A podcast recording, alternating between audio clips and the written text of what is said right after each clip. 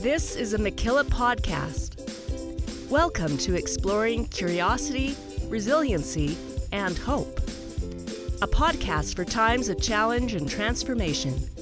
We are excited for your presence as we learn, grow, and evolve from a multitude of voices and wisdom. This is a space for conversations and curiosity, finding ways to be resilient with all that is happening in our personal lives and the world, and maybe finding an embodied hope to live by.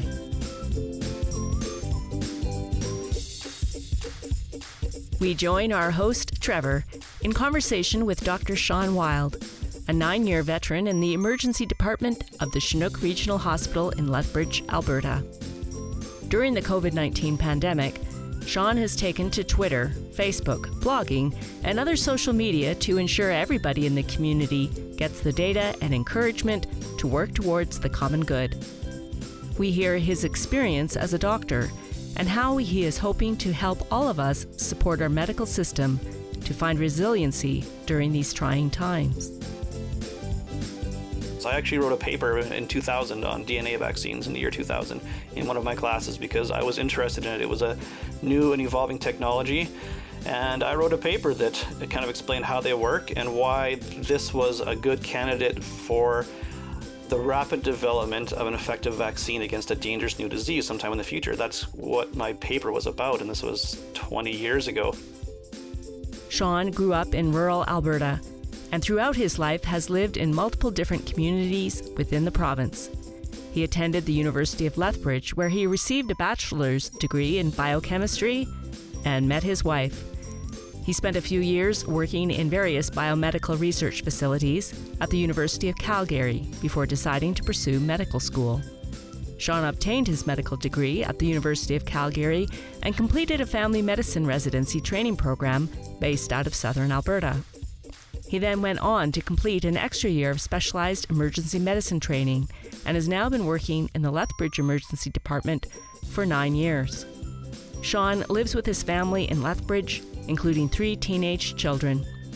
He enjoys cycling through a variety of hobbies and recreational activities, including skiing, hiking, writing, woodworking, electronics tinkering, and board gaming, some of which he is okay at, and others at which he is not. I'd like to say I was pleased to have uh, Doctor Sean Wilde on today, um, but we're in the middle of a pandemic, and I deeply appreciate he's making time to talk with us today about his experience in the uh, Chinook Regional Hospital emergency room and with uh, COVID and his wisdom and, and why he's talking about it today. So uh, welcome, Sean, to the program, and um, how are you today? Uh, thanks, Trevor. Good to be here. I am doing fairly well, thank you.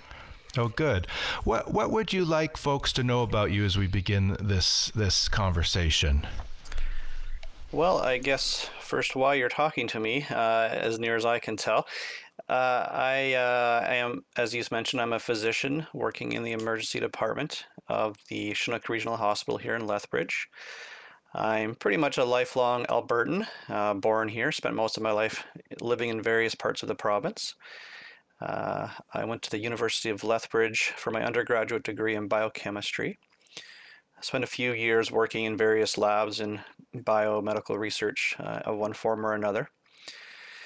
Uh, I completed med school in Calgary and did some residency, residency training through southern Alberta, Calgary, Edmonton, uh, trained in f- rural family medicine, and then an extra year of uh, E R training, and then ended up uh, in the emergency department here. Uh, I have a wife and three teenage kids, uh, live here in Lethbridge. And uh, I think I've ended up on this program because I've been somewhat vocal on social media and occasionally in uh, mainstream media interviews in speaking out about the pandemic and specifically uh, uh, current conditions uh, as they change uh, in the South Zone, particularly in Lethbridge. And so uh, the the reason that I that I've been doing this, I think, is I think there's a a large gap of of information understanding out there in this pandemic. It's it's not a really visible pandemic to most people. Uh, most of the effects are seen within hospitals or within families of those who are affected. And the reality can be, I think, invisible to a lot of people. And so I thought it was important to just share a little bit of the perspective from time to time of what we see working on the front lines, uh, what the reality is, because there are certainly conflicting and dissenting voices out there. And I felt it was helpful to help people know what's going on so they can Uh, essentially so I can kind of, you know, tell the truth about it in a sense, so that people can have the information they need to make personal decisions, family decisions, and uh, uh, political decisions as necessary uh, about what's going on. As we journey our way towards that, I, I have sort of a lighter question to start with, if that's okay. Um, mm-hmm. I'm curious, what drew you to, to go into um, medicine and then become a doctor and then finally to the uh, the emergency department? Sure. Well, that's the question they ask you when you apply to med school. Why do you want to do this? So I've answered it before. Uh, and looking back uh, from this point, uh, it, it wasn't a given. I, I've had a, a lifelong kind of interest in sciences, and I've always had a bit of an academic bent. Um, been a little bit of the, the nerd uh, that in that sense. Uh, and as I said, I, I toyed with a career in, in research and, and tried that for a while, and I found it interesting, but it just it didn't quite fit me. Uh, I was looking for something that would provide, uh, I guess at the time, a more stable career for my my young family. Uh, research is not always a, a really stable option. There's a lot of mm-hmm. looking for someone to pay you for what you're interested in learning yeah. about. Uh, and I wanted to do something that was giving back to the community and that I could feel like I was, I guess, being helpful and uh, uh, putting my skills uh, to good use for those around me, and and medicine seemed like a great place to to try that out. And so I I gave it a shot and was successful in my applications. And then throughout my training, I found that the E R was a good fit for me. So here I am. So before um, March thirteenth, twenty nineteen, or before the pandemic came, what, what was your usual day in the emergency room? What what did it feel like? Well, I don't know if there's a usual day in the E R. Okay. Well, uh, there are to... certainly some typical uh, experiences. Uh, and part of the thing that those of us who enjoy it like is a little bit of the unpredictability, right? You kind of never know what's going to come through the door. And we have certainly an interest in being adaptable and responsive to whatever shows up. Uh, but... Typically, Lethbridge is what we would call a, a regional uh, center. So we're not the big trauma center like the Foothills Hospital, um, but we're we're also not the you know the the rural hospital or the community hospital yeah. in the city. We kind of deal with uh, whatever happens in our zone that we need to deal with. We are a level three trauma center, so we see a little bit of everything. We see, you know, the minor walk-ins, people mm-hmm. who can't get into their family doctor or don't have one, and just need help with whatever, a minor medical issue or a worry or a prescription. Uh, we see trauma, we see heart attacks, strokes. So a given day, you could see any number of things. There's slower days and there's busier days. Uh, yeah. And really, it's just, we just respond to what's coming in and do our best to take care of people and uh, sort them where they need to be, in the hospital or in the community, maybe with some follow-up. So a lot of what you've been speaking out about has been what you've experienced with the pandemic here at the hospital in Lethbridge. Uh, what's been your overall experience through the different waves? Could, could you unpack if it's changed, or if, you know, have staff stress levels changed, or what what what is your experience? Yeah, it's definitely been an evolution, and I think that probably everyone could kind of tell their own story of their life from March twenty twenty onwards uh, and how it's changed, and certainly it's no different uh, in the hospital. So my uh, pandemic experience, if you like, probably started earlier than most people because mm-hmm. uh, I was kind of watching it earlier on. It was it was probably in December of twenty nineteen that I was first paying a little more attention to it, it's not unusual to hear about a new virus outbreak somewhere. It happens from time to time, and often nothing major comes of it. Uh, but I was kind of paying attention to this one, and I remember hearing that, you know, the, in China they had built, it was one or two new hospitals in ten days to deal with this. And that was my first thought, that I wonder if this is something different than what we've seen before, and maybe I'll keep an eye on it. Uh, and uh, I've been... One of the things that I've I used uh, Twitter for previously was almost exclusively uh, just to follow um, what we call MedTwitter, which is uh, uh, various medical experts who post uh, medical education and other things on Twitter. So I kind of was keeping an eye on there, as a lot of these people are very connected to what was going on around the world, and started hearing reports, particularly from Italy and other parts of Europe, uh, when they started to have their... there are more serious outbreaks there. Yes. And so I was kind of keeping an eye on that early in twenty twenty, and starting to, you know, s- locally try and sound the alarm a little bit, at least of like, let's pay attention to this. Um, and uh, I recall I had even told my kids about a week before it happened that, you know what, you guys might have school canceled at some point this year. This is, this is a possibility. And yeah. Then when it did happen, it happened very quickly. So the first wave in southern Alberta, it was really a, I think it was a surreal experience for everyone. Kind of this, yes. this sudden shutdown, this, no one knew what was going on, uh, why there's no toilet paper, uh, and, and what's what's happening, what's going to happen, a lot of uncertainty. Yeah. And so I was experiencing that same thing as everyone else was. Uh, and at the same time, feeling like, okay, this is going to, you know, come through us first, right? We're the, the front line of when yeah. things happen. So we're going to see it first. So my experience of that was also mixed with a bunch of meetings, uh, you know, with, with the hospital, with my colleagues, trying to decide, what are we going to do when this happens? How are we going to change our practice to protect ourselves, protect our patients? Uh, and a lot of the first wave was, we didn't have tests at that point for COVID. We didn't really know how much it had spread locally. We knew it was in Alberta in places, but we didn't know if we had it down here. It was still the tail end of flu season, so we were seeing people with the flu still. And we and we didn't really know what to expect and how to treat it. And we spent a lot of time watching places like New York and that were affected earlier on to try and get some tips of what do we do if we get a sick COVID patient that comes in. And in the end, we didn't have much in the first wave, and all of Alberta was pretty low.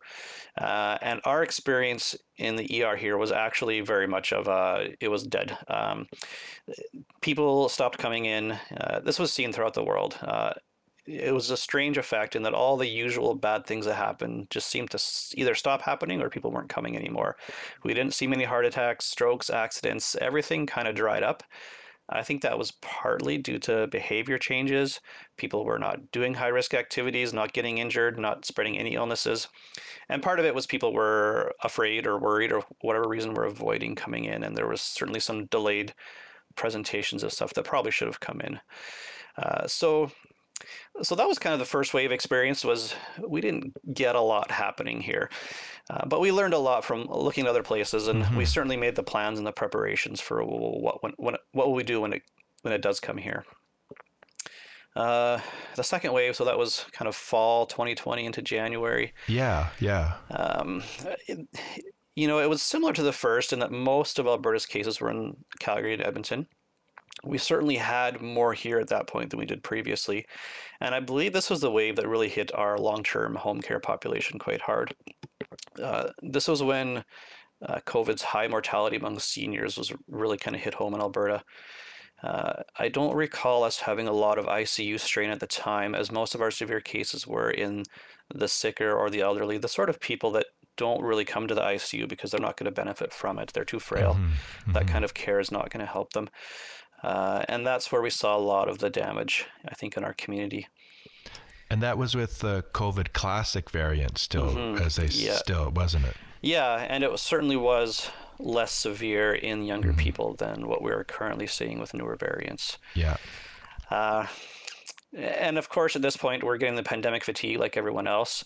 Mm-hmm. For us, it was a lot of waiting and nothing happening in a sense, um, but knowing it could get worse at any moment. Uh, and yeah. so struggling a little bit with how much do we need to be locked down, because that's causing harm. We have families. We want our kids to have a, a life, but uh, and we know people that are suffering in the community with work and businesses. You know, it's all real, real real downsides to the pandemic. And but we also saw that people who are sick were really sick, and we didn't have any immunity, and we needed to keep people safe. Yeah.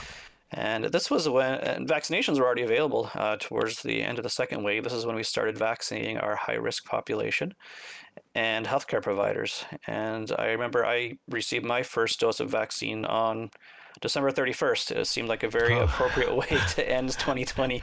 Like, here, let's get this vaccine going and end this issue. and and it feels so long ago, but in some ways, it's like getting a vaccine that fast is amazing. I mean, mm-hmm. to it seems like people were expecting um, uh, miracles, and in a way, it was a miracle. But to get a mm-hmm. vaccine that quickly, when the pandemic was only in its first year, yeah, it really amazing. was uh, uh, miraculous. Is a good way to put it. Um, But I mean, and I've looked into this too, because a lot of people, of course, are concerned, you know, how is it ready so fast? Did they cut corners? And and another interesting thing that maybe has pushed me to speak out a little bit about this is I actually, I, I dug through my old university stuff because I know I had, I learned about this. I actually wrote a paper in two thousand on D N A vaccines in the year two thousand mm. in one of my classes because I was interested in it. It was a new and evolving technology. And I wrote a paper that kind of explained how they work and why mm-hmm. this was a good candidate for the rapid development of an effective vaccine against a dangerous new disease sometime in the future. That's mm. what my paper was about, and this was twenty wow. years ago. So, and I had kind of not been watching the field, and I didn't really know, well, what had become of those? And then I found out that, oh, they're, you know, they've used it for Ebola, and they're using it now uh, for COVID. And I did some reading, and it turns out that it was way back, I think it was in January, uh, that the first researchers in China had isolated uh, the genetic code of the, the SARS-CoV two virus. And actually, in one weekend, they had developed the D N A or the R N A vaccine uh, sequence that we're now using. It was really, it, the technology was in existence. They actually made the vaccine in one weekend. And all mm-hmm. the time after that was just the development and the testing of it. Yeah. Yeah. And the thing that people don't realize, I have a science background too, a lot longer. I'm older than you. But um, all this is, this is research has been going on for decades. And it, And uh, it sort of it's the culmination that the COVID nineteen provided to bring it into application. Yeah, and they were being used, I believe, before for Ebola. It's just yeah. this brought it into the, the public's awareness. Yeah. Yeah. So so then we went into the third wave. Yeah, and uh, you know, just to get back, uh, so the third wave, yeah, that was what, spring twenty twenty-one. Uh, and this was a frustrating one. Uh, I think it was the first one that a lot of us in healthcare felt was a direct result of trying to reopen too quickly uh, with a vaccination program that was just a little too far behind, as well as not recognizing that we were now getting the the U K variant or the Alpha yeah. variant. Uh, yeah. That was becoming dominant, and it was a little more infectious and uh, which makes a bit, a little more infectious, makes a big difference in how quickly it spreads. And we never really dropped down to a trivial number of cases after the second wave. Um, and we still had hospital patients in hospital. Uh, it was really kind of this race to get people vaccinated because we were just starting to open vaccinations up to everybody. And we were trying to get enough people vaccinated before case counts got so high that people were getting sick. And it really felt like a lot of the policy was kind of shooting us in the foot because things were just reopening, even just in a matter of weeks too early. Uh, to get uh, you know good vaccine coverage for those who wanted to get it right away. And I recall admitting a lot of people to hospital who were within the first two weeks of getting their first dose of vaccine. And I think that's a result of the of the COVID wave was spreading just ahead of the vaccination coverage. And it would have been nice if we had just been a little more patient there. That would have, I think, really dulled or uh, diminished that wave uh, more than we saw. And so what was it like for you in the E R then with the third wave? This one was different locally in that okay. we kind of led it provincially. Uh, in the first two waves, we didn't have a lot in the South Zone, we, or we were kind of lagging. The third wave, uh, Lethbridge, Lethbridge and area were kind of leading the way in new cases at the, as the wave started up. And I actually ended up kind of speaking to the media about this at some point, and uh, and mentioned that, and spoke on a few uh, television networks, and uh, and posted some things on social media that went viral, uh, just so that people knew that. Because again, this was a case where I don't know, I don't think people knew that. People were used to the first two waves, where this was a big city problem. Lethbridge had some, but it wasn't too bad, and they could get away with bending the rules a little bit and not being too careful, and and you were okay because there wasn't a ton in the community. And so I was trying to let people know that, hey, this is a little different. We actually have the most in Alberta currently, uh, and uh, it didn't stay that way. It spread elsewhere as well. And it wasn't long after that that our local rate kind of stabilized. I don't know if that had anything to do with what I said, but there were certainly others spreading the message as well. And I think people started to realize that, that okay, this is affecting our community more than past waves had. Um, the other memorable part of this wave is that Uh, we stopped seeing it in the elderly. Uh, and this is because they had been vaccinated early. They were two, three, four months post being vaccinated, and they weren't getting sick. Uh, the, the vaccines were working very well against the early variants and the wild type strain at this point. And so we really saw that in the cases. We weren't seeing a lot of, and provincially that showed out too in the data. There were not a lot of, you know, eighty plus, seventy plus people getting sick in that wave. So I really think that was a, a testament to the efficacy of the vaccination program and the, the vaccines. And then did you have the best summer ever? I was a little worried about this summer. Yeah. Uh, oh, you know, yes. It was the end of the third wave that we we first started to feel a lot of that pushback too from the people who were who were sick of COVID for whatever reasons, and we started to see the protests and the convoys, and that became a, definitely a drain on healthcare workers. And you know, we understood, we were sick of it too. We all wanted to go back to normal, um, but again, when you and we had the benefit of being able to see what's happening uh, to the patients that come in, whereas most people don't see it, so it's a little bit understandable. But but that's kind of when we feel like this started, this pushback. And did Lethbridge have um, any actually protesters show up at the hospital around that time? There was, there was one day that there was a small group that yeah did come to protest in front of the hospital, and they were actually right under the intensive care unit. Uh, That's when right. Up. And yeah, that was, you know, a few of us spoke out about that and about yeah, how. Yeah, Doctor and Doctor Spence is a I C U intern, turn, internist. Yes. I remember. Yeah, and he had some words about that too. Yeah, it was quite disheartening. It wasn't a large group of people, but it yeah. was kind of before that started to become a thing uh, in yeah. other parts of the country. Yeah.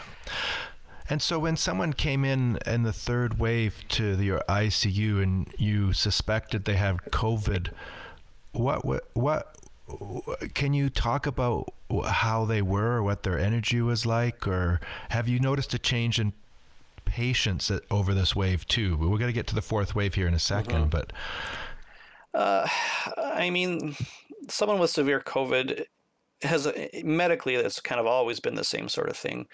Uh, you know, it's, it tends to start pretty mild, and some people stay that way and they get better. The majority of people stay that way and get better. Um, some of them, a good number of people just feel really sick for several weeks and take a long time to recover, but never get sick enough to need to come into hospital. There's others that are struggling to breathe, struggling to get around the house without getting short of breath, or even turn over in bed without getting short of breath. And they're usually getting lower oxygen levels. It's it's been a hallmark of COVID. We can kind of, we could diagnose it often in some people without the swab result, and uh, simply because of how profoundly low their oxygenation levels are. That's not something that we typically see really with anything else routinely. Uh, and And so these people are just very weak, um, very short of breath. Sometimes they feel okay when they're just sitting in bed, but they just can't really get up and do anything. And they need fairly high levels of oxygen. Uh, early in the pandemic, we were uh, told to maybe intubate these people early uh, to help protect their lungs. Over time, the evidence has showed that it's probably best to wait until they need need the respiratory support. But we'll offer high flow oxygenation in various with various strategies. And so some people come into hospital and they just need this for a few days or a few weeks, and they turn turn the corner. Um, but those who get sicker, at this point, they tend to get sick very quickly. Uh, if someone comes in uh, who is needing more than just a couple of liters of low flow oxygen in the nose, um, Usually they get worse by the hour uh, and continue to get worse uh, often until they need the intensive care unit. And it happens very quickly. Uh, I think they just kind of get to a tipping point where their lungs just are not dealing with it. They're getting stressed. They're getting hardened. They're developing something called uh, acute respiratory distress syndrome. Uh, and they're just not able to oxygenate on their own anymore. Wow. Yep. So now, now we are in the fourth wave, and how would you describe describe where we're at now? Yeah, so we talked about the the open for summer announcement, yeah. and you know, at that point we we were in a good place. Uh, our cases had dropped very low in Alberta. Hospitalizations were going down too. They always lag, but they were going down. And I think everybody agreed we needed to get back to some sort of normal. We needed to open things up. People needed to have something. We'd pushed vaccinations. Many people had received them. You know, this is the reward for getting it, right? Is you need life to go back to normal. That's what we were hoping for. But from a, from a medical perspective, perspective uh, those of us who've been watching this have watched other places around the world, because Alberta has not led the way in anything. We have lagged behind most of the world in the timing of our waves. And it was quite clear to see, even at the early part of summer, that the Delta variant was gaining hold in many parts of the world, and that even reasonable vaccination levels were not having the effect we hoped, and that the unvaccinated were getting sick in much higher numbers than they did before and getting sicker. And there were hospital systems all over the world being overwhelmed. And we could see that happening clearly. And there was no reason to think it wouldn't happen here. Uh, and, you know, in retrospect, when the government finally released their, their modeling, they had looked at the experience in the U K, which was a little bit unique in that they had a Delta wave with cases that didn't have a lot of hospitalizations or deaths at that time. Yeah. And that was unique, so that was great, uh, but it sounds like their plan was just, let's have that experience, rather than looking at why was it different there than it has been elsewhere, and how can we use that to plan here. So it was a little bit of hoping for the best and refusing to plan for the worst, whereas I think most of us would have agreed we should reopen, we should try to get back to normal, but we need to watch what's going on, and we need to have a plan to react if this Delta gets out of hand. And that's what we feel like was constantly downplayed and delayed until it was essentially too late. Too late.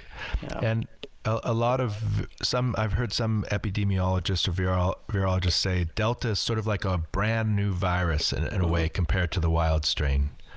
It is, yeah. I mean, it's it's it it does the same sort of things, but it definitely is more severe in younger people.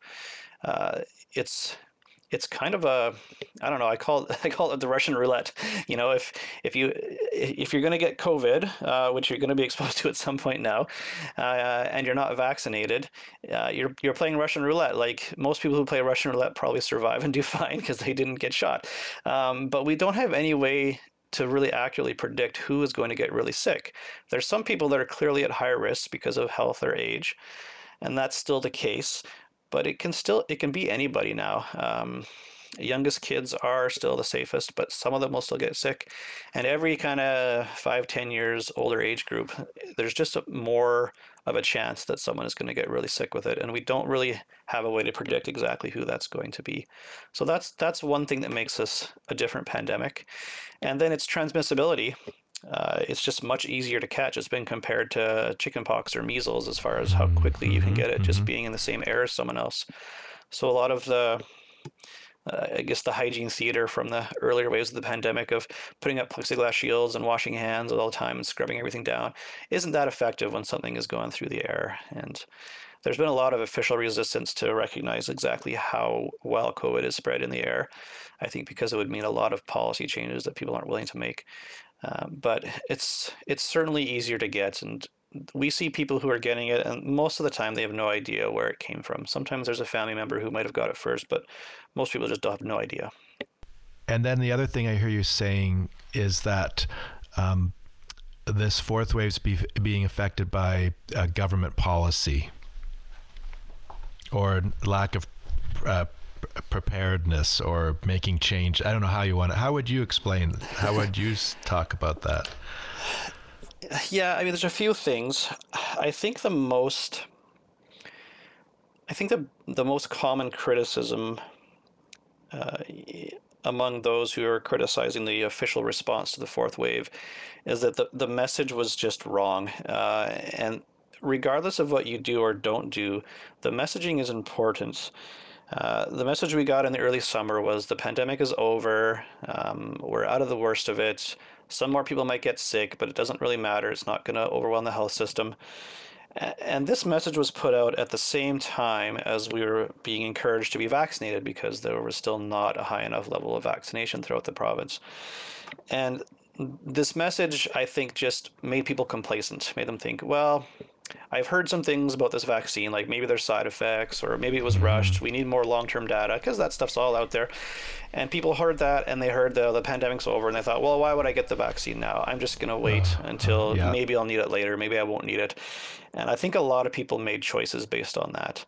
Uh, and the messaging that it's not serious has also encouraged people to maybe have riskier behaviors than they would, being in close proximity with a lot of people, uh, not paying attention to see if numbers are changing when we don't hear anything from the government for almost the entire summer. It's there's an effect. I mean, a lot of people say, and they're right, that, you know, you can make rules, but if people aren't necessarily going to follow them, they don't want to, and that's true. Um, but there's an effect that I've started calling the emergency alert effect that we've seen in the E R. There's been a couple times now when the province has put out their uh, emergency alert, public health emergency, to widely disseminate the message that, hey, we're in a bad wave of COVID right now.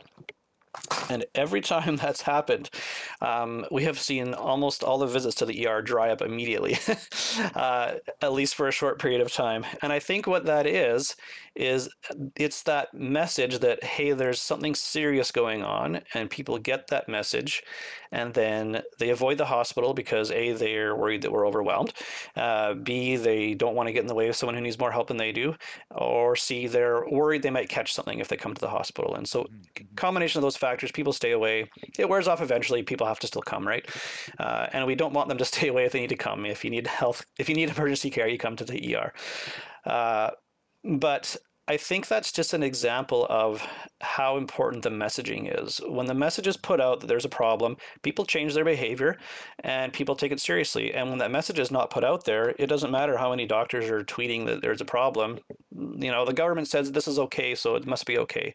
If if if it was not safe to to party in a tent at the Stampede, they would tell me it's not safe, right? Yeah, yeah. And people believe that, whether or not they actually believe anything else the government says. Yeah. Uh, so I think that was the most significant issue. And of course, there's policies that we know have worked to slow spread, uh, the restrictions, the partial shutdowns, the mask mandates, all those things play a role. They're all political issues and questions, and, you know, you can debate what's necessary, what's not. But uh, but first, you just need to have that acknowledgement that, yeah, there's a problem and we need to do something. And it felt like we just did not have that until far too late.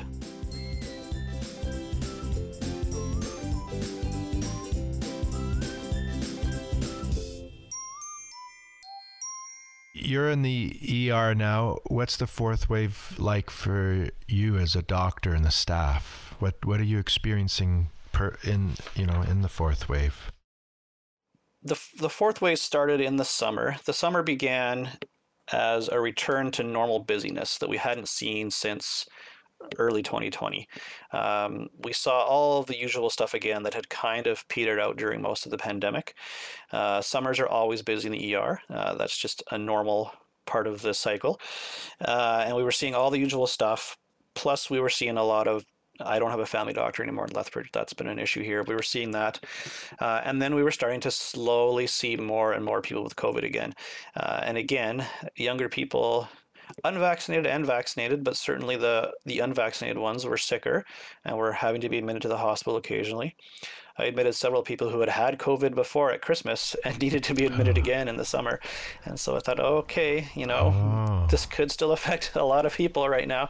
And, yeah. and that was just another clue that, you know, we're maybe not as safe as we think we are right now.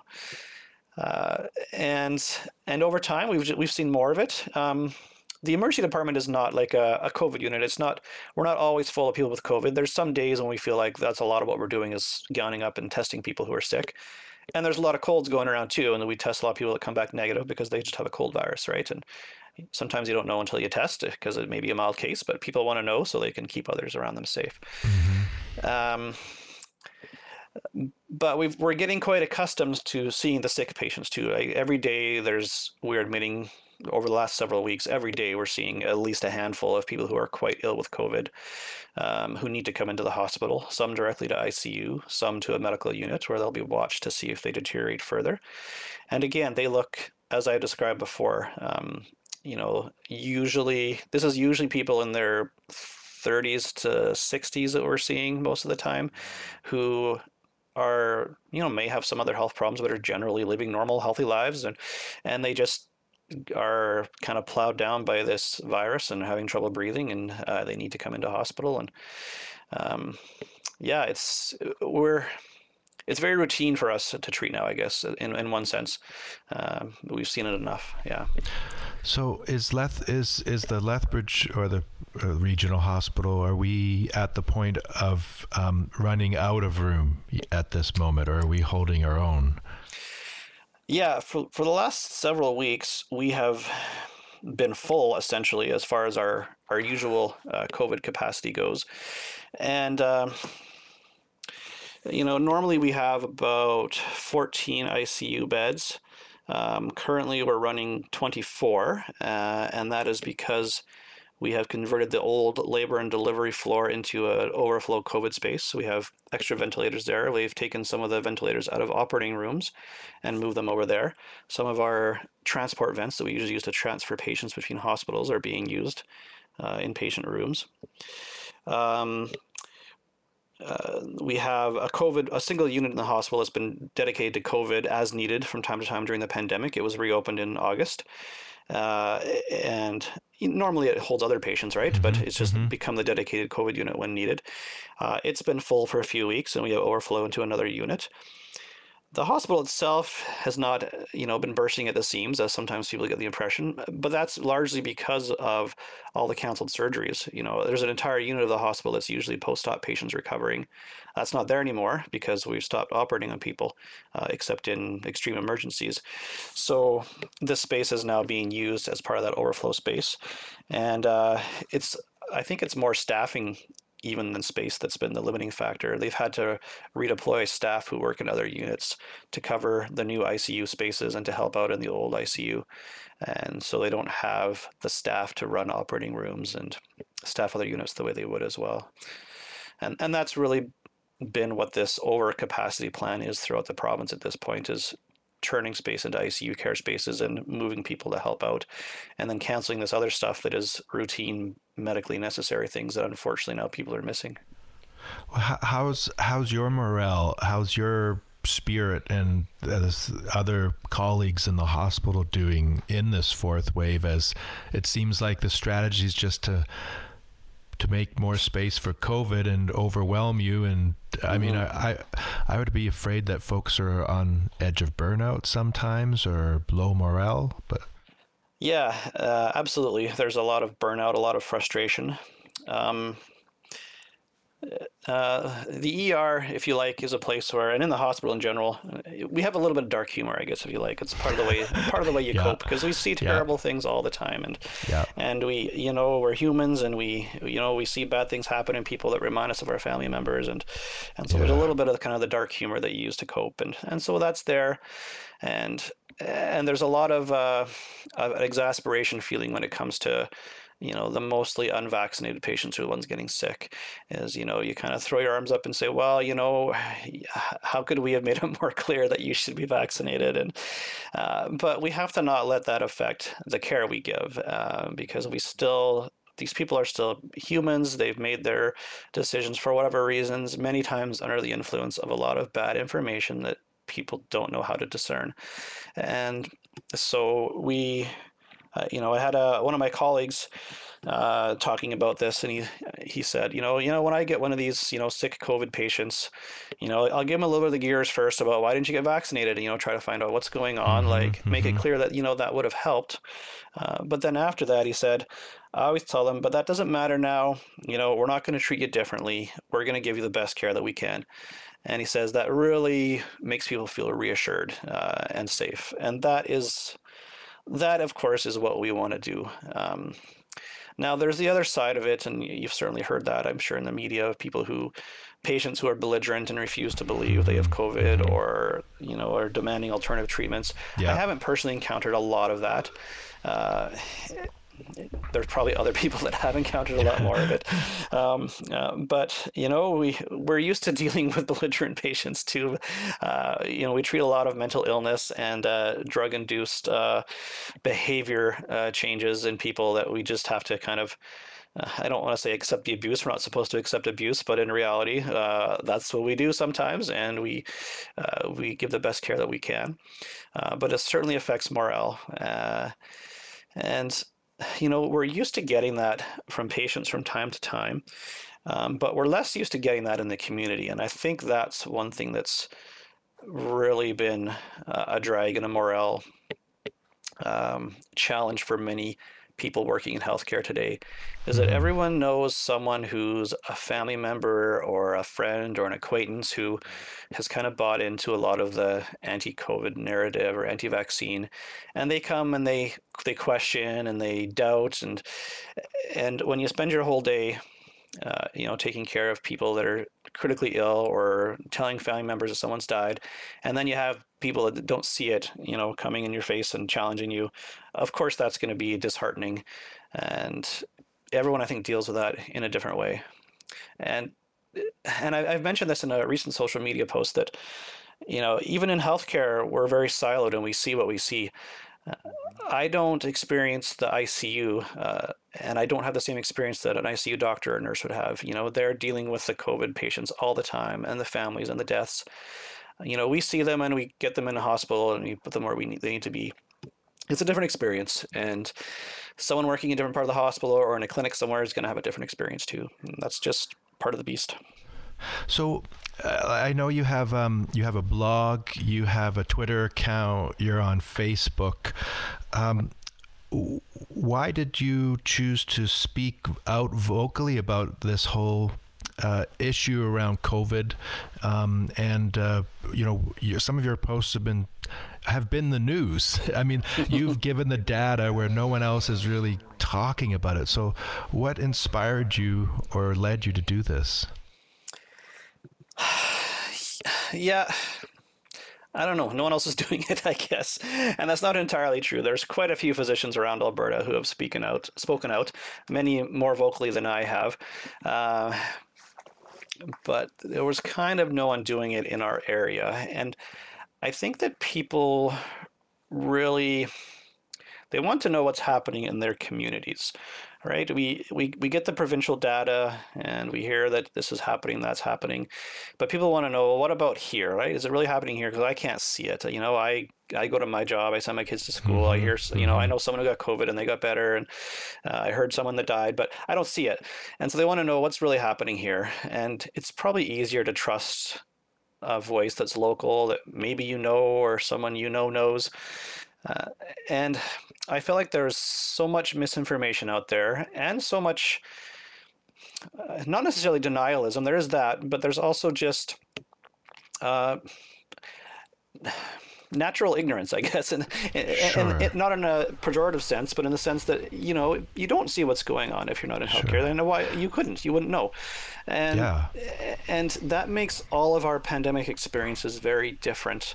Hmm. Uh, if your only experience is that you had to take your kids out of school, you had to work from home, you can't go do these things you like to do, and you don't really see anything bad happening, then of course you're going to wonder, is this really necessary? Mm-hmm. Is this all, all this mm-hmm. necessary? And that's a very normal reaction. And so one of the things that I've tried to do is say, this is what we're seeing from a healthcare perspective, and this is why. Because when you don't, if you don't understand how the COVID virus spreads, what it does, and even if most people are okay, if you don't understand what that, you know, four percent hospitalization means for our system, or the one percent I C U rate, then you start to question and you start to wonder. I guess you look for alternative explanations, and like that's where the conspiracy theories gain traction. Is like, what's gonna, what explains why this is happening around us? And I've always felt that having an accurate understanding of what the pandemic is and what's happening and what the potential results are if we don't act, That answers all of those questions. If you understand it well enough, then you know exactly why it's so important that we don't let COVID spread rampantly through unvaccinated populations, how it's going to affect everybody, even if you're not going to die of it, and just how impossible it is for an individual to make choices to protect themselves in the absence of a more collective public efforts to control a spread. It's not like avoiding getting syphilis or something where you can pretty much make a choice where you're not going to get it. Uh, you, you can't do that with a, a pandemic, and you, we need the collective action. And I think when people can kind of understand that, then a lot of that need for the conspiracy theories evaporates, and you can understand what's happening. And you can still have those valid discussions about how much is too much, what are the harms of the lockdowns, what are the harms of missing all these things in childhood and the economic problems. But you need to have the accurate information to have those discussions. So circling back to your question, why me? Why am I speaking out? I was motivated by that, kind of that, that truth-telling, that education. You know, I want people to know this. I, I I know good people that were questioning why we're doing things, and they're and they're good, rational people, but they just didn't see what I was seeing. And so I wanted to share that so that people could could see that. And yeah, and I mean, early in the pandemic, I was kind of doing that just with closer groups of friends and family who were like, what's going on? What do we need to know? Uh, do I need to not take Advil? Do I need to buy toilet paper? Whatever. And uh, and and I, and they found that really useful uh, to have someone they could trust. And so I started spreading it a little more widely, and it, it took traction on social media and just went from there. And, and I've just continued to speak out as I can, and hoping that it's helping someone. Well, in a way, what I hear you saying is uh, good data helps us to to uh, help the common good of our society, plus also care of duty. I mean, without that, we're sort of flying in the dark.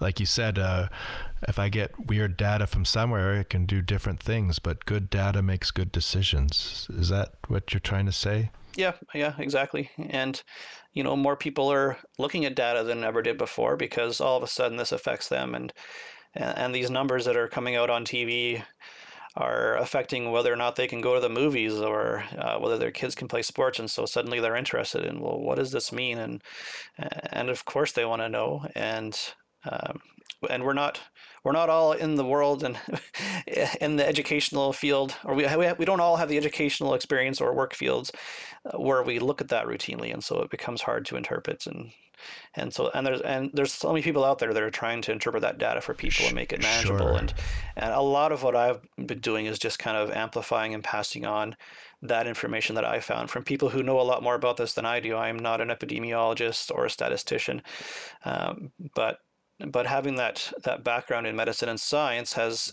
you know, I think given me the ability to discern a little bit better of what is the good data, what are the good sources, and then I've been able to pass that on to other people who may know me or have come to trust some of the things I've shared. And and that's really how we we spread information, I think, in the social media area, uh, era, through those that we that we trust. Well, and with data, like just yesterday, you uh, you posted on Twitter um, some messages from the uh, I C U folks, and uh, the the fourth one that you said, you know, they share my concern that our current trajectory is not sustainable with the ongoing high average new daily case rate. Close to one percent of all new cases announced each day eventually need I C U care. So, like with the data you have right now and your experience in Lethbridge, like, where are we going? Well, wish I had a crystal ball. Yeah. um, it, it seems that provincially, and I would echo this probably locally, we're at a bit of a plateau recently. Obviously, haven't seen numbers from this past weekend yet, but the last couple of weeks, we've been kind of fluctuating around the same seven-day average for new cases. Um, I C U levels are kind of leveling off, but they're leveled off at an area that is not sustainable simply because of the resource management it's required. You know, we're only able to sustain this for two reasons. One is that we have made changes to keep people out of the healthcare system that need it already. You know, they say we haven't started the triage protocol, but in a way we already have, in the sense that we have said, if you have a surgery that doesn't have to be done immediately, then you're not getting it now. you know, ideally you should get it now, but you're not going to because we don't have the space, or we may not have the space to care for you post-operatively. And so that's one reason we've been having the space. And the other one is that people are dying, uh, and uh, that clears room in the hospital and the intensive care unit.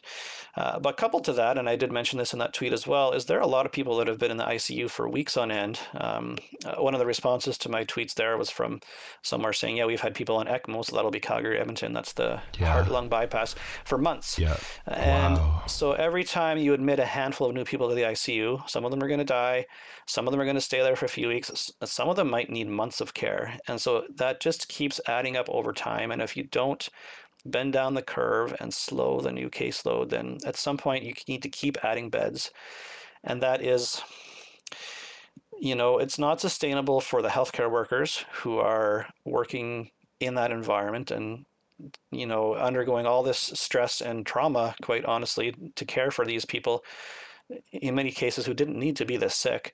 Uh, that, that, that, the cumulative effect, I think, is going to be pretty severe severe on some of our, our nurses and doctors caring for these people, uh, you know, and the cumulative effect of these delayed surgeries, cancers that are not being taken out that are going to get worse, that may be getting past the point where they're curable because of that.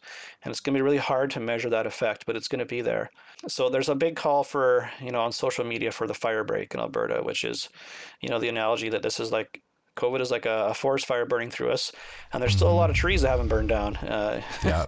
The trees being the, the unvaccinated people, yeah. you know.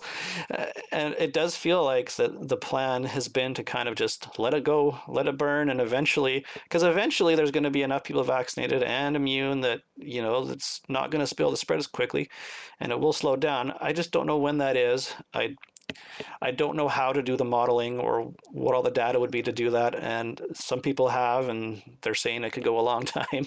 Um, and so the call for the fire break is we need to do something. It doesn't have to be forever. It has to, but we want to bend that curve down, break some of these transmission chains so that we can get transmission down. And you have to combine that with getting more people vaccinated, because that yes. really is the long-term way out of this. So so how can us folks listening to this in the community support healthcare workers in our communities, and and maybe those who we're close to? You know, some of us might have them in our home. Mm-hmm. Yeah, uh, that's obviously going to vary, uh, you know, from person to person. If you have someone in your life who's affected by this, certainly there's been appreciation from the kind of letters, the gifts, and the cards that come to the hospital, to the E Rs, the I C Us, the, you know, box of Halloween candy or whatever. um, and because, yeah, it's nice to have the treat. Um, but I think mostly it's it's it's nice to see that even though there's a noisy minority out there that's uh, that's really, f- you know, there's the voices out there that are saying that, you know, the healthcare providers are complicit in some sort of a plot to, um, you know, poison people with vaccines or trick people into thinking they're dying of COVID when it's something else. And any number of of conspiracies or theories, basically anything to avoid facing the, the truth. Uh, and it, it turns on us, and it certainly affects us. And so th- these we know these people are a minority, uh, but they're noisy. And uh, so having those gifts and those words of appreciation just kind of shows us that there are those people out there who believe us and who respect us and are, are trying to do something to show us that. Um, the other thing Uh, that I would say is, you know, there's been a lot of the narrative, especially early on, of health healthcare workers as heroes, and uh, you know, and then there are villains, and and and and uh, you know, sure, that's not a bad thing, I guess, but we don't you need to know, we don't see ourselves as heroes. We are professionals who have trained. We've invested years of our lives, uh, sometimes thousands of dollars, to try and become experts in a field of. in the field of medicine or science, as it may be. And we spent all this effort to become experts at what we do, because that's what we want to do. We want to take care of the sick. We want to help make them better. And we want to help people stay well and not need uh, our care. And so I, I think that uh, that really just believing, uh, believing the healthcare worker in your life that, yes, things are bad, and yes, it's real, and no, I I don't need, I probably don't have information you haven't heard uh, that I found on YouTube that you should know about this. Uh, it shows a lot of respect and support. I mean, an analogy I like to use is, you know, when you're getting on an airplane, do you do you go inspect it to see if the mechanic did a good job? Or when you're halfway over the ocean, do you go tell the pilot how to fly the plane? And, uh, you know, maybe you found a video about some air crash somewhere and you think you have something important to tell him. Well, you know, he's probably learned about that too, right? And yeah. And so I guess just recognizing that, you know, healthcare is complicated. You know, these, these scientific issues are complex. A lot of the, the, uh, alternate theories, I guess, if you like, that I see out there are really based on looking for simplistic explanations that sound reasonable when you don't understand the complexity behind it. And so I think just recognizing that just because you found a video on YouTube that made something sound simple and understandable and goes against the the traditional medical narrative, you know, that doesn't necessarily mean that you found something that that people who dedicate their lives to this have not heard about or not considered, or it's going to be news, right? And, you know, everybody is going to deal with it their their own way. You know, if you're close to a healthcare worker, uh, especially someone who works in the thick of COVID in the I C U, or maybe they have a lot of patients who are missing their surgeries and are angry and they are frustrated for their patients. Um, you just need to find out what they need, I guess. Some of them are going to want to vent their frustrations in a safe place. Uh, some of them are going to want to not have to think about it outside of work and just do something else to recharge and refresh themselves. Um, but they're all going to need the support of their people and uh, not the questioning and the accusations. You know, we we like to answer questions um, when they're genuine questions, I think, but not when we get the sense that someone is trying to to uncover some sort of dark secret that that they imply that we're keeping. That you're somehow hiding there in the hospital. Mm-hmm.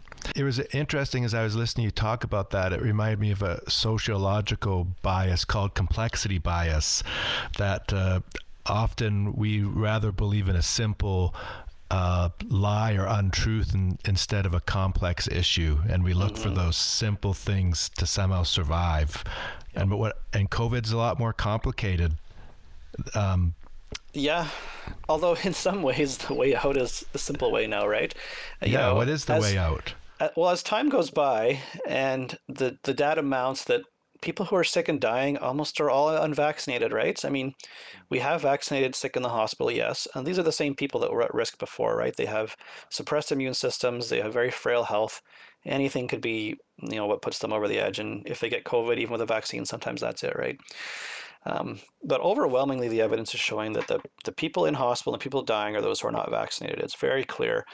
Um, the danger of getting COVID is much, much higher than the risk of any side effect from the vaccine in probably every age group. We're waiting for final data in kids, but it's almost certainly going to be the same. And we're seeing that the the, the you know, the people that are motivated to not believe that, and in many cases, you know, there are people financially profiteering off of selling ivermectin prescriptions or other alternate therapies. You know, they, they've got their motivations for doing this. Um, but there's a lot of people who have kind of bought into that narrative and they're highly motivated to keep it going and to not admit that maybe they've been hoodwinked.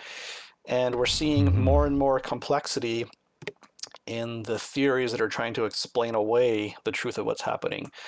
So the, the the simple answer right now is, if you're in an outbreak area and you can limit your contacts and wear a mask, you're less likely to get sick. And if you get vaccinated, you're less likely to get sick and far less likely to die. That's the simple truth at this point. And the other complex theories, I mean, there's there's so many and they, they're all different, you know, to try and explain that something else is going on. They're becoming increasingly convoluted and complex uh, because, you know, they keep having to change their narrative, I think. I don't know. But yeah. And and yes, the actual science behind it is complicated and, you know, things change with variants and with new information. So yeah, but part science changes all the time and we change our approach based on that. And we have many times during the pandemic. But we're getting to the point where, yeah, the message is straightforward. Vaccination, we hope that two or maybe three doses is going to be, you know, long-term. There may be boosters. This may become seasonal. It's hard to know exactly where it's going, but what we can do now is pretty simple. It's to be vaccinated and to try and prevent spread when you're in an area where there's a lot of cases, which is pretty much everywhere in the province right now. That's right. So as as we wrap up our time together, how are you staying resilient through all this as a medical professional? yeah. Um, well, there's maybe there's the the workaholic component. And I listened to one of your recent uh, interviews about trauma response, so maybe that's oh, the yes. trauma response is overworking during it. Uh, so maybe that's not the healthy one. But uh, but for me, a lot of it has been keeping myself updated with information mm-hmm. and sharing the information with others, you know, something we were talking about here. Yep. And it's really a, a, a me trying to do what I can, right? Um, and I've done times when I've just kind of gone through social media, and if I see like a public discussion on a news article that's spreading misinformation, I'll just go in and correct it. And I try to avoid getting drawn into an argument. I just, it's it's not to change the mind of the poster. It's to to say to anyone who's reading on the outside and wondering, no, that's not true. You know, yeah. yeah, you know, whether you want to believe me or not, I'll just tell you that's not true. Yeah. yeah. Um, but some other things uh, that I've tried to do is is try to do as much Uh, normal stuff as you can, right, with family and friends. And, you know, particularly early in the pandemic, that was important to, you know, make stuff normal as you can. Um, and I'm a person of faith as well. And so that helps in my spirituality and gives a, a long-term perspective, I think, on uh, on things. And, you know, whether whether you're relying on on faith or not, this this is not a new thing in human history, right? We've are, you know, we've gone through these many times in our in our human history. And And so you have to remember that, you know, this too will pass at some point, and and uh, maybe normal will be a bit different. Um, but, you know, we don't get to pick our, our trials in life. Uh, we just kind of pick how we deal with them. And I think yeah. I think that's an acceptance that's important in dealing with anything, that something comes to you, you can't always affect what happens, whether it's a personal trial or this, you know, collective experience. All we can do is decide uh, how we how we deal with it. And along that, maybe one of the most important things for me has been, and this has been the case in many other things in my life, is recognizing that I can't control or change what anyone else does. All I can do is change what I do. Uh, and I think that helps to kind of let go a lot, uh, especially for those of us who are in healthcare. And, you know, sometimes you want to, you know, grab someone by the neck and say, what, well, or not that, you want to grab sure. someone by the shoulders and say, why did you get vaccinated, right?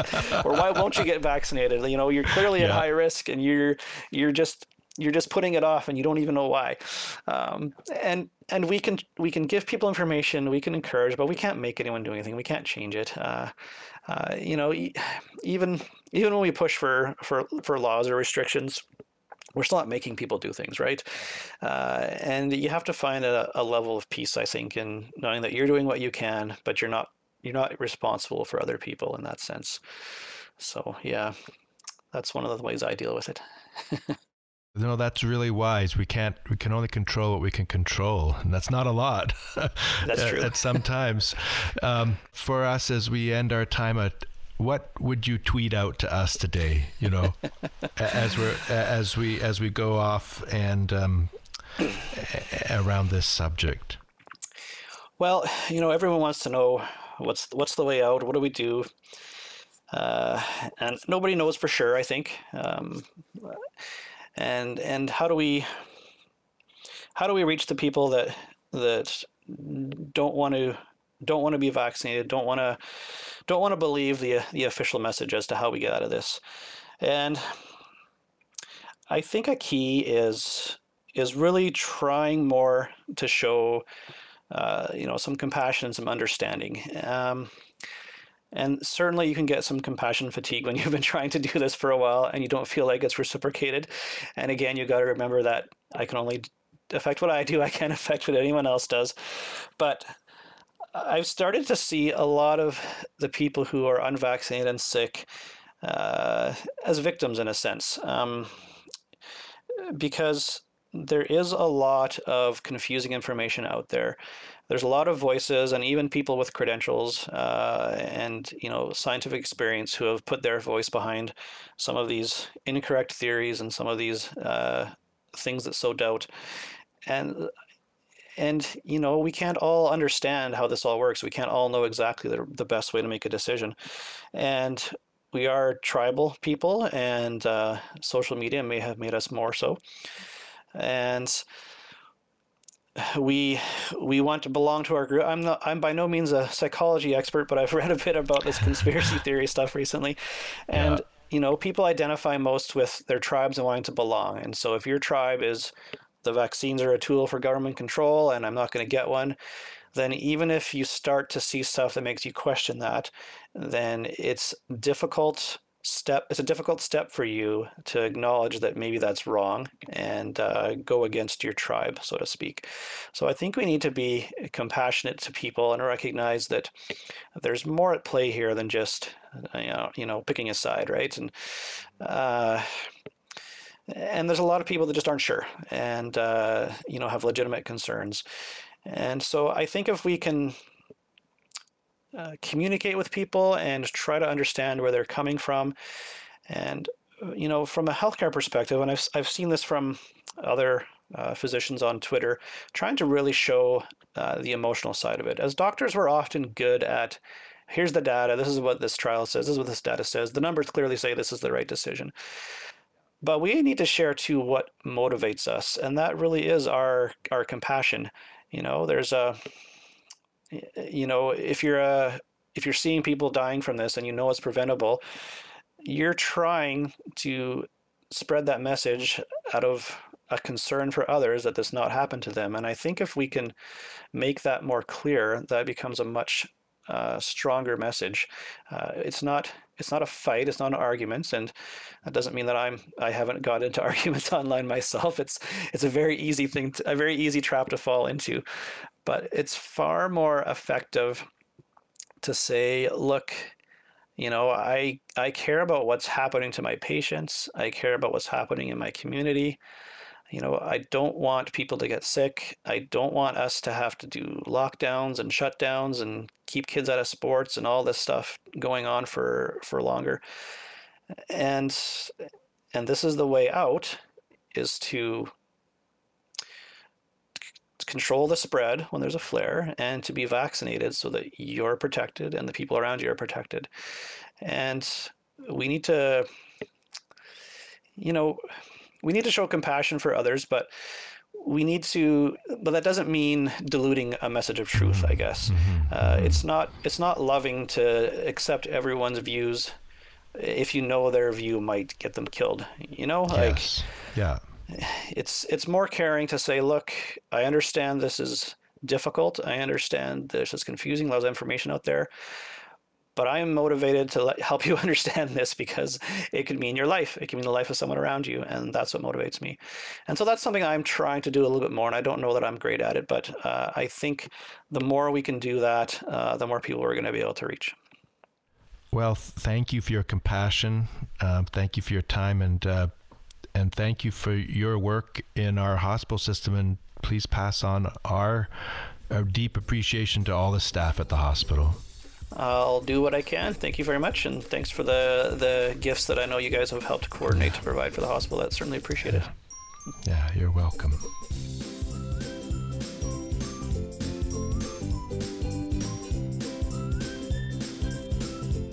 What sparked your curiosity in this episode? Do you sense a resiliency that was hidden before? From the conversation, where is hope leading you? If you are enjoying this podcast, please subscribe, consider rating it, and sharing it with family and friends. This podcast is produced by McKillop United Church. Thank you for joining us, and thank you for the generosity of all of our donors. If you want to support this podcast, go to patreon dot com or mckillopunited.ca slash donate. Peace and blessings to you.